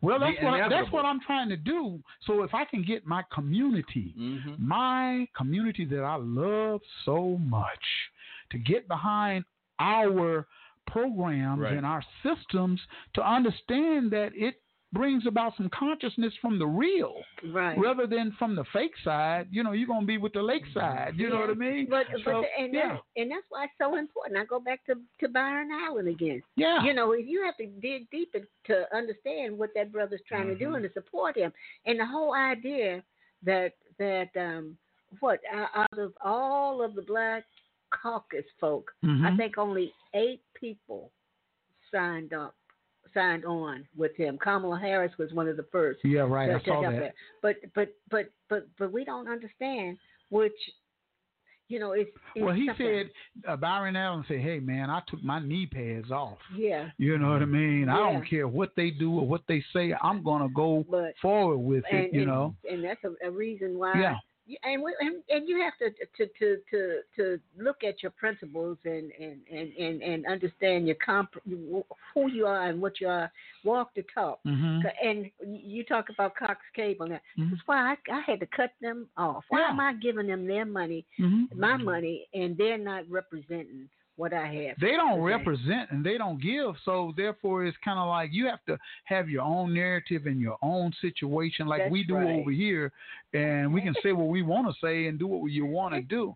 And it's so sad because it's so sad because of the fact, not sad, I shouldn't say sad, I It's should say disheartening. it is disheartening because you see all of that that they got. You got Hispanics who have moved here in the last 10, 20 years who have their own networks and their own stuff. And you, but I've been gone. And, Their I come back and I say, whoa, they own banks. They Mhm. own everything. We don't even own a black bank here in Mhm. District 1. You know, a black bank.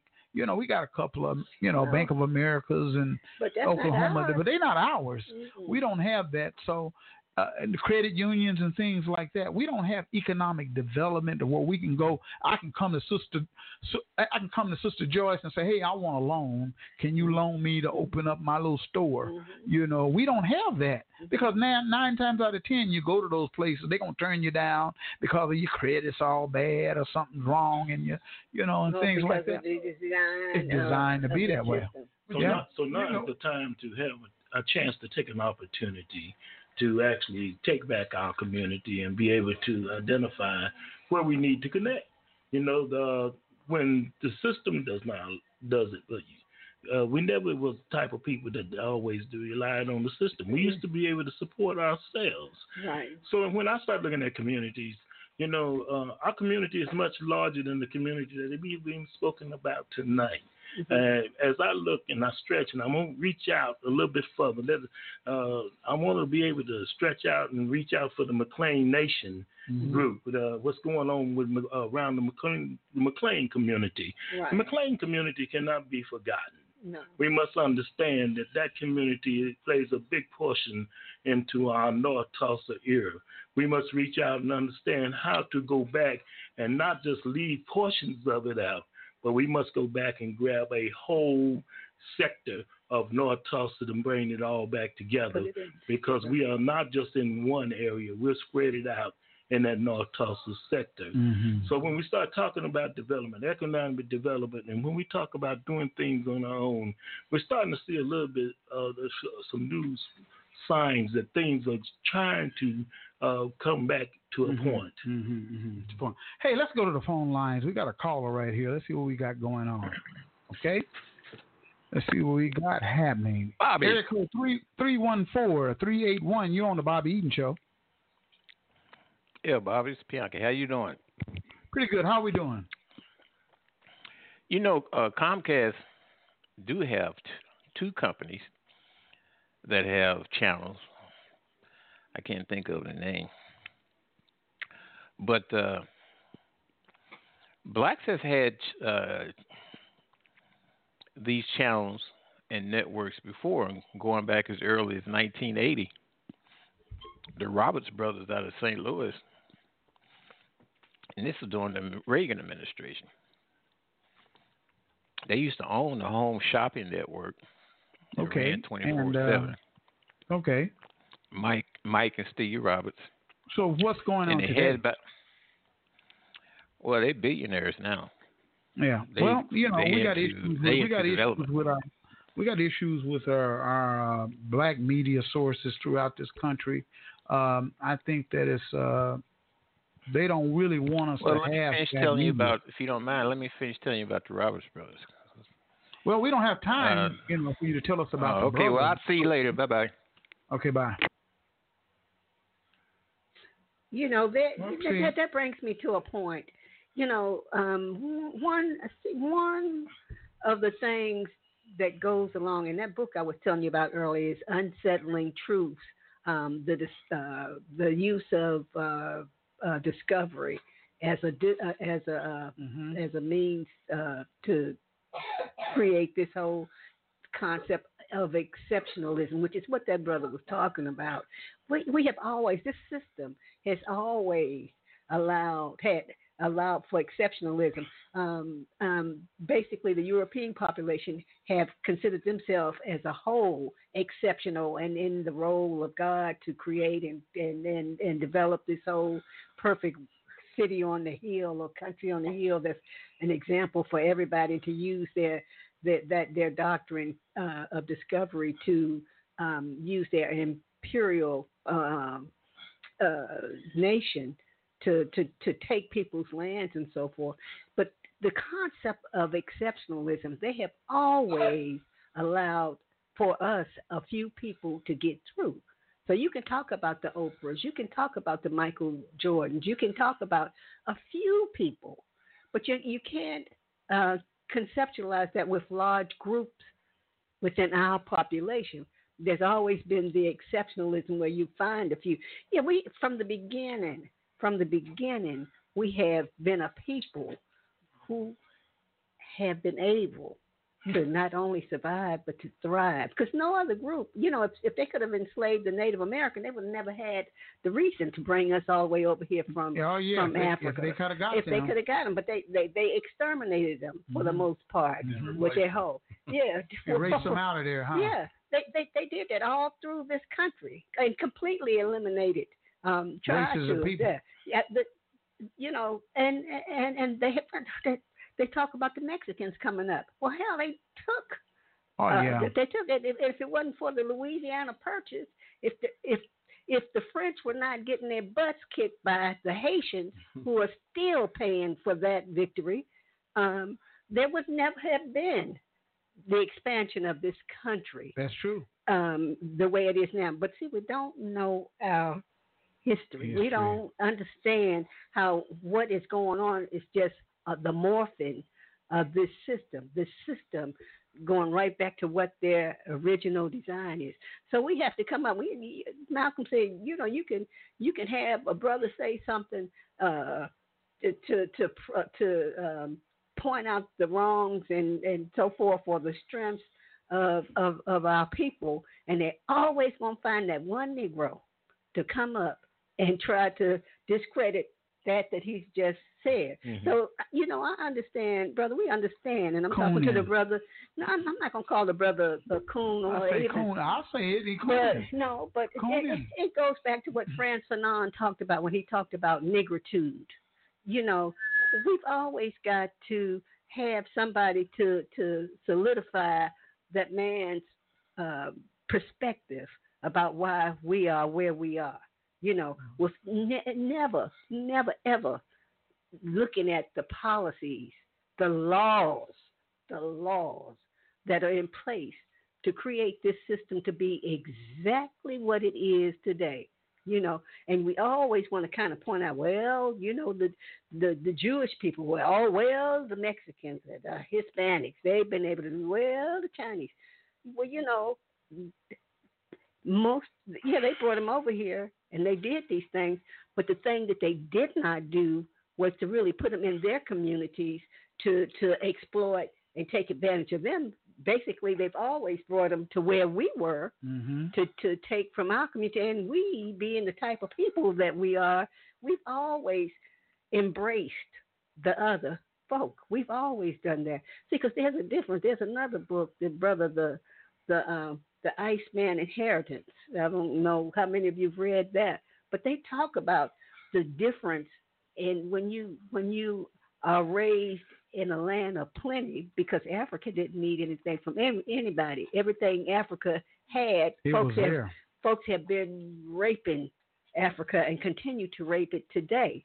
You know, because everything when you when you when you are living in a community in a world of plenty and you just got to fish or pick a vegetable or or the gold is there everything else is right there when you're in a place where you don't have what you need you develop an aggressive type of personality. And that aggressive has been in the DNA and it continues. It continues where you have to take advantage. You got to fight to get something to eat. You know you feed on your own to survive. You know we never lived in any caves. And i'm you know we we, we just didn't We don't know anything about we it. don't we we didn't do that we Mhm. we we were in an environment that was that nurtured us so our our spirit and our consciousness developed like that and that's still in our dna which is why we find ourselves being so willing to allow other folks to look out for other folks to our detriment and people have exploited that throughout time to the point. So you're where saying the consequence is internalized racism. yes We, actually we we still possess that gene that allows us to be human, yes. But we have internalized the hatred. an inhumane Right. disposition right. psychologically, and it is perpetuated through every institution that tries that that, that exploits us. Yes, and consequently, we, we, we, we, we allow people to talk about black on black crime, and it makes me mad when I hear black folk talking about black on black crime. People care who they around. Not only that, that- not only that, y'all notice. Uh-huh. I love when they bring it up because my Mhm. counter statement is, we also the only people who will do a stop the violence rally. Mhm. We the only people who go out and actually discourage violence Right. after There's no violence other- occurs. no- no other But you don't platform see that that. when white on white crime occurs. You don't see that in no other You community. you won't right? You know, it is time for us, Tulsa, Oklahoma, North Tulsa, folks sitting in this room. We need to have the, the Bobby Eaton media, international media.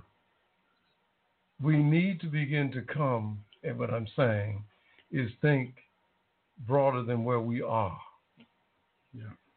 We have brothers and sisters out at 61st and Peoria we never talk about. Mm-mm. Absolutely. 31st and Garnett. Never discuss. Never discuss. Mm-mm. And they are suffering just as much as we are. We must reach out. South We must reach out. Mm-hmm. And we must embrace them and we mm-hmm. must come together because they have to have voice too. Mm-hmm. The thing that that that that I would propose to the listening audience is when do we begin to understand that our destinies are tied. You're suffering the same thing as I'm suffering. When do we become so conscious? Because what, we, what we've been doing is we've used the same consciousness that created this problem trying to get us out of this problem. The same thinking, the same mindset. And we haven't broken with that. And part of that mindset is what uh, Sister Joyce was just saying, and also Chief. And that mindset, right? We have to begin to understand that it exists, but we cannot let it control us to the point that we don't look out for our own interests Right. and determine our own destiny. And there, therefore, when you don't know your history, you know you are subject to the rabbit trails that are built to di- to to dissipate your energy, to deflect, to keep you high, to do whatever. With But control. he- right. So the question becomes, when do we, when do we begin to come together, not in some fairyland kind of kumbaya, but hey, we know we need to be together. We know for our own survival. We know that we all don't have the same level of consciousness or think about this the same way. But we're all dying in those silos. We have to break them down. We have to come together. We live in silos. Your little group, you'll die in them. Yeah. And they're betting on us staying in those silos, That's right. easily controlled. So what we have, and what I meant by you going international, is that we too have to look at our struggle here north. We've got to begin to look at it as part of Tulsa, Oklahoma, Oklahoma, national, and yes, start building relationships with brothers in Africa, wherever, mm-hmm. Caribbean to help us out. yeah. We have to begin to think globally on this issue. And we start playing in our own sandbox, they still say, well, we're all right, we're resilient enough to accept that. Hmm. But we can't stand it because it is killing us. Killing us. Which brings me to brother doctor, the late brother Dr. Amos Wilson, who says Mm-hmm. to take away a people's history, to degrade their history, is to degrade their sense of shared identity, is to remove the basis upon which they must behave collectively to reach their goals collectively. That's why the history is rewritten and why people get alarmed about it.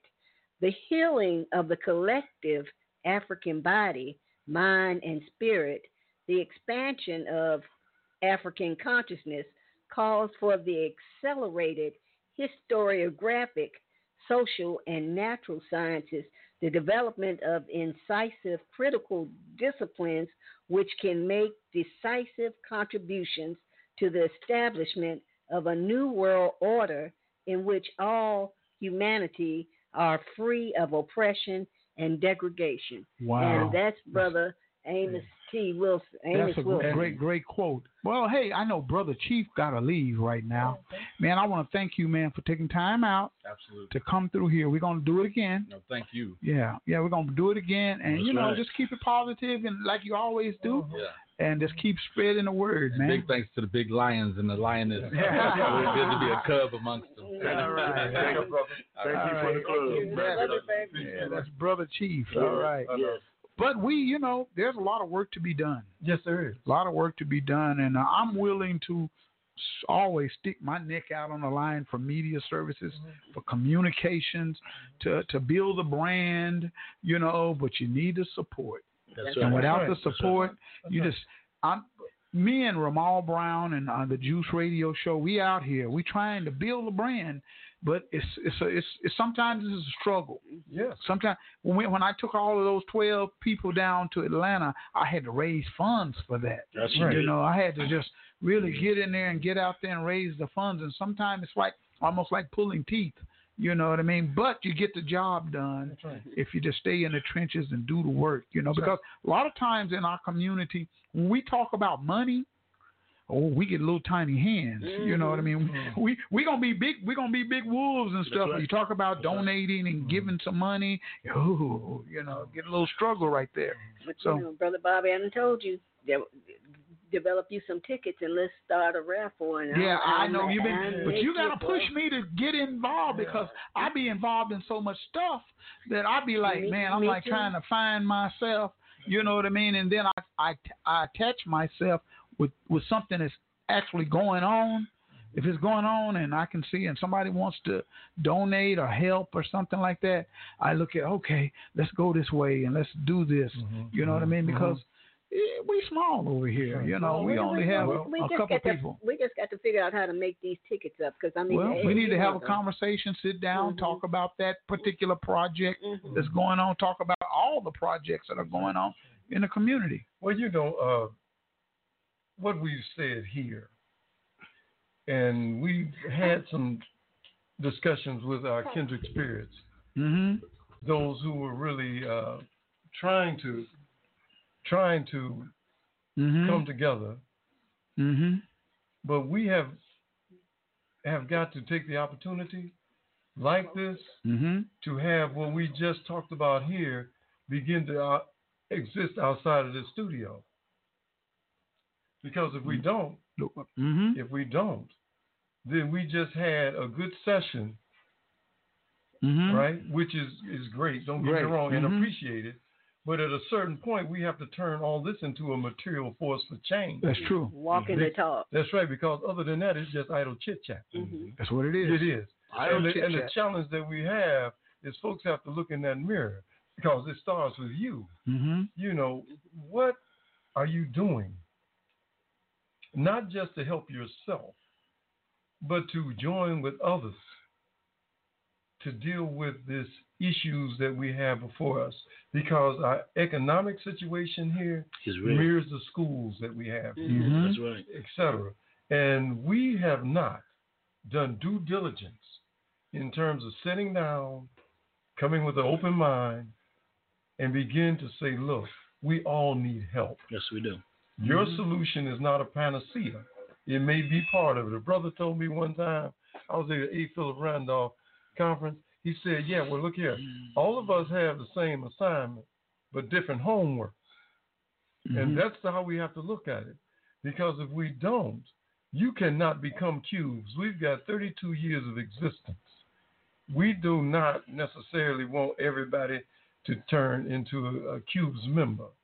But whatever bit that you have, whatever consciousness that you have, whatever the upset that you may have about your condition, either personally, in your neighborhood, within your school, or whatever, we need to talk about it because if you're suffering, all of us suffer. That's true. And you know, the thing about it, people got to get involved.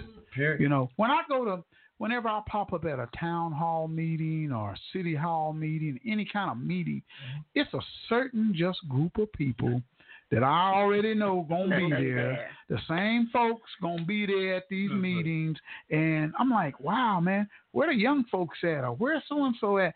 It's the same people. Y'all there all the time. All the time, This is yeah. I can almost guarantee who gonna be there, mm-hmm. and you know, and I call it for what it is. So my thing is, how how can we get other people in our community involved in these discussions and this communication that affects them to get them out of the box, you know, to get involved to do things. What can we do, you know, to to, to do that?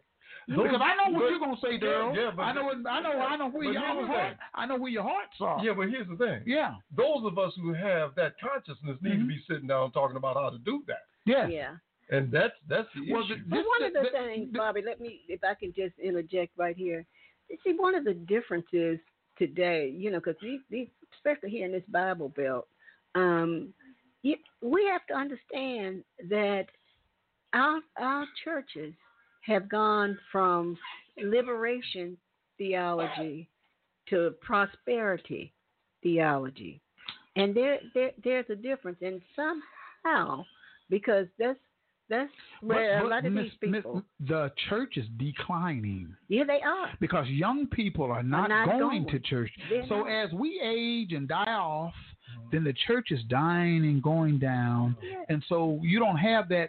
They don't believe in the uh, religion. They they're more spiritual connected than they are religious connected. Right. And even So- those that are going to church are, are going to these.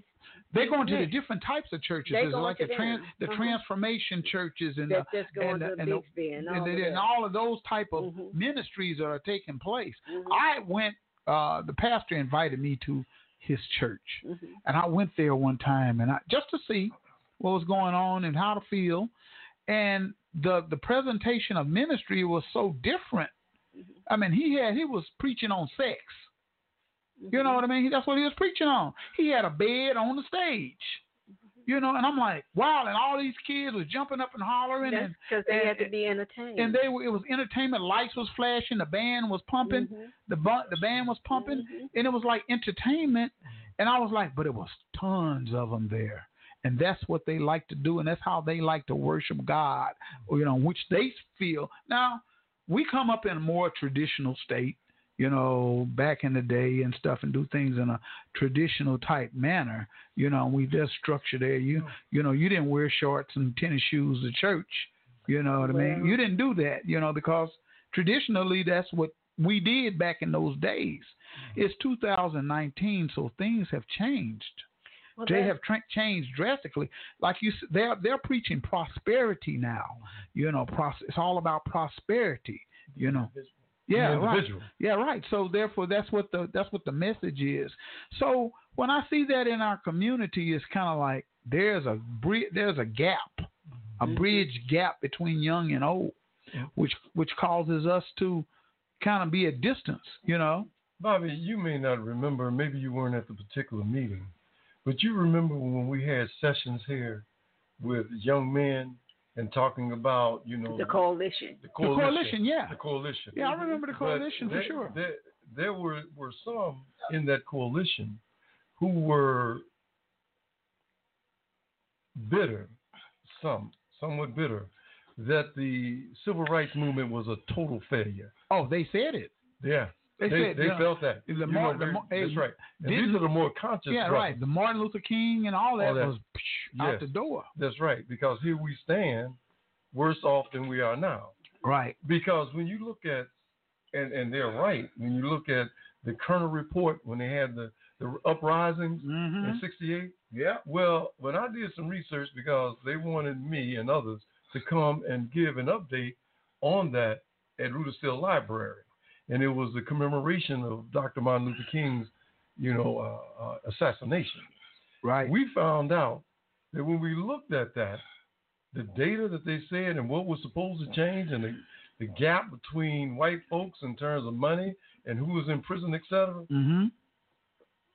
absolutely we have improved, but we still tell white folks, no matter how fast the train was going, we were in the caboose.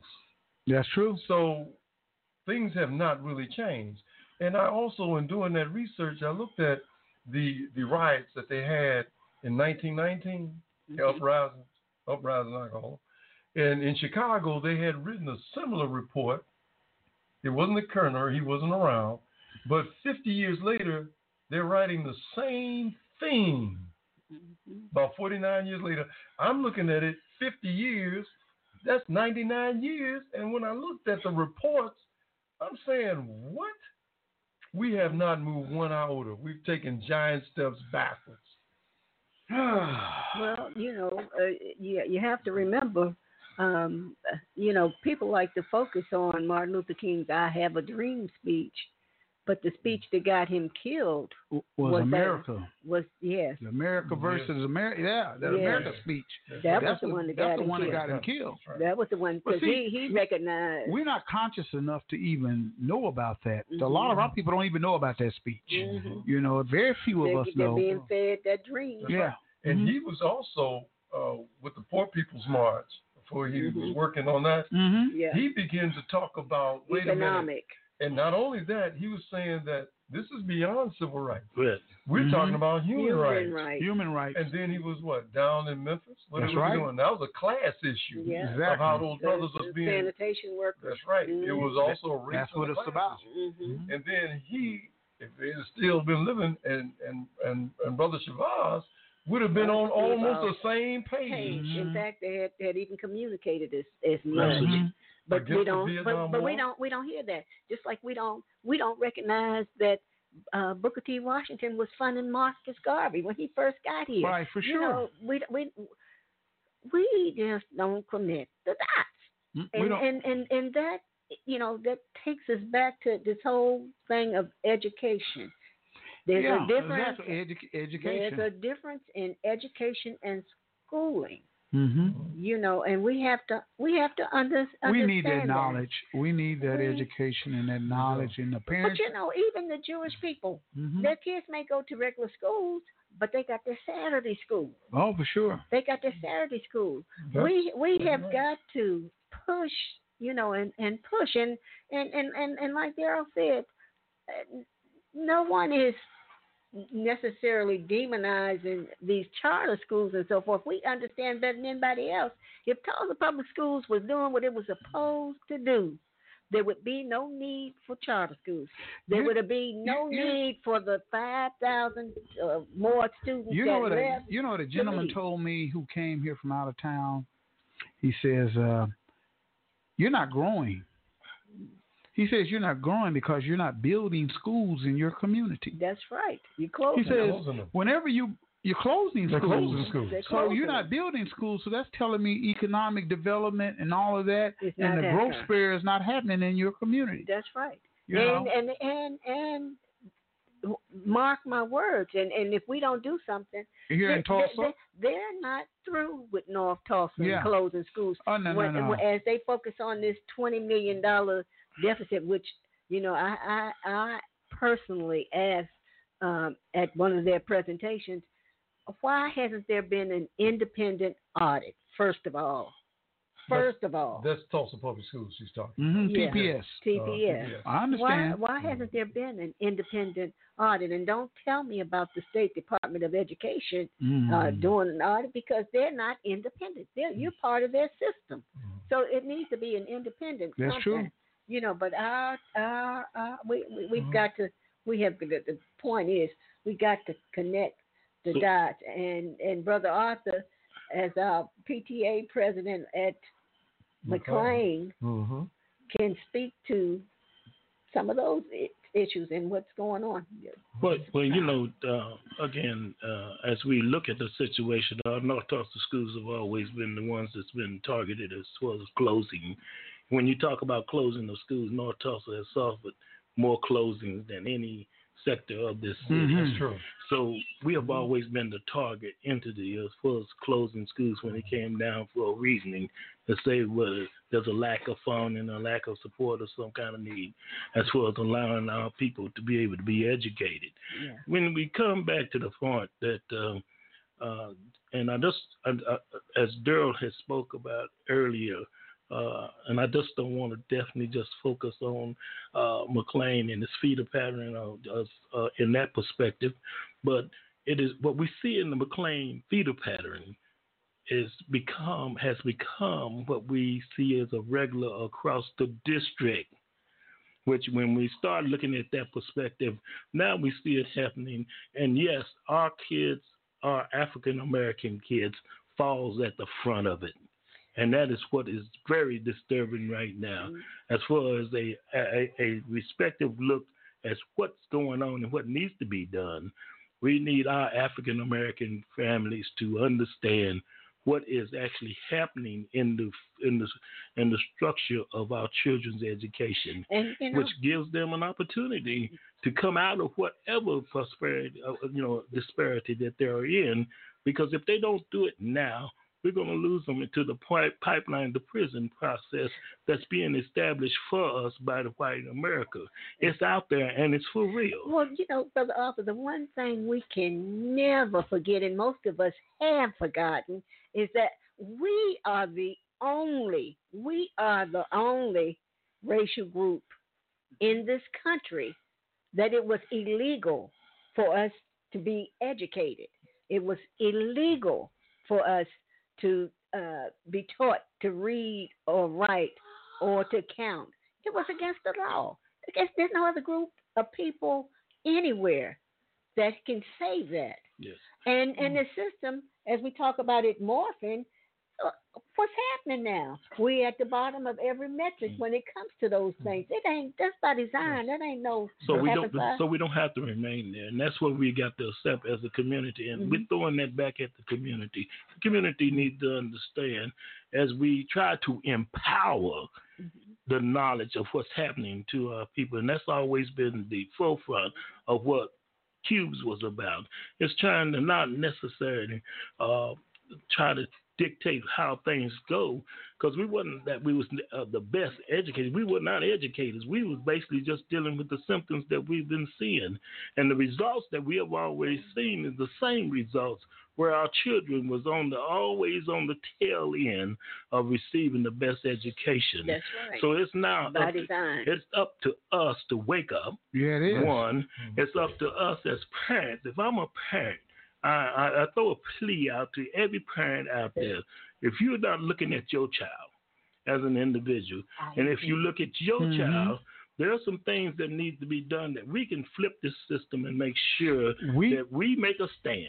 Yeah. That we dem- not just ask or expect, but we demand that education be so delivered It's the like way you, that it needs you're the to be done. president of the PTA out I am the-. I am. So one of your jobs could be to get in touch with me and let me know when a PTA meeting is going on, so I can see media is needed. We'd be it's, glad it's to. needed. But if you don't let me know, I don't have. I can only say what I know and what I get involved with. Absolutely. So you you got to reach out, reach out over to Eaton Media Service. See, see, see, here's one thing. This is the only place on this side of town mm-hmm. like this. We don't have another one. Mm-hmm. That's right. This That's is right. it. Right. That's hey, right. That's right. this, this this is it. Yeah. The doors are always open. It's for the community. We tell our stories our way, and we give a voice to the voiceless. So we need to support the situation. Now, I be telling people all the time, man. I've been be- some people I've begged to come in here, and they haven't never sho- Absolutely. never showed up. Absolutely. You know, you guys come all the, you know, I say, hey, come on in, y'all gonna be here. But I'm just saying, you need to utilize the services that be, and I want to thank you for taking the time out of your your schedule to come in here and share this information, much needed information. You know what I mean? Hey, thank y'all for Chandler, hey, Chandler and, and Daryl Bright and Miss Joyce Williams and the Chief, of course. We're gonna do some more of this as we get close to a close. But support your local uh, media service companies, you know, your black owned companies because it's needed. I tell all of our our business owners and stuff. Me and Nehemiah had a we had a show on why don't black businesses advertise. You know, a lot of, it's so often that we'll open up a business, we'll put a sign outside, and we'll just sit back and expect people to come in and just buy up all our product. And then when we shut down, we'll say the community didn't support us. You know, so you got to advertise in 2019. Back in the day, hey, you could just word of mouth could get it all. Let me just But, give you you know- props. Let me give you props for being Bobby Eaton and doing what you're doing for the community. Well, thank you. Because if we didn't have a Bobby Eaton today, we wouldn't be even talking right. here at Well, this show about I believe in my people and I believe in supporting my people. And I know that communication is the way to let people know what's going on. Okay? Okay, appreciate you and thank you. Thank you. Thank you Yeah. always. All Always. right, right. Well, hey, we're on the Bobby Eaton Show where we tell our stories our way every Monday, Wednesday, and Friday at 6, at 6 p.m. Central Standard Time, and also on Saturdays from 12 to 2 p.m. You know what I mean? And also KBOB, Black on Black Community Radio, right here in Tulsa, Oklahoma, 98. I'm sorry, 89.9. I'm going to give y'all the wrong numbers. 89.9 FM radio. It's all new BOB, KBOB. So we are taking donations here. You know, stop by 1533 North Norfolk. We got a donation bucket over here. Brother Chief hit it up when he came in, and uh, we just need the help. We need the support. Any little bit or do anything that you can do to to help us. All right. Until next time, we want you to hey stay black.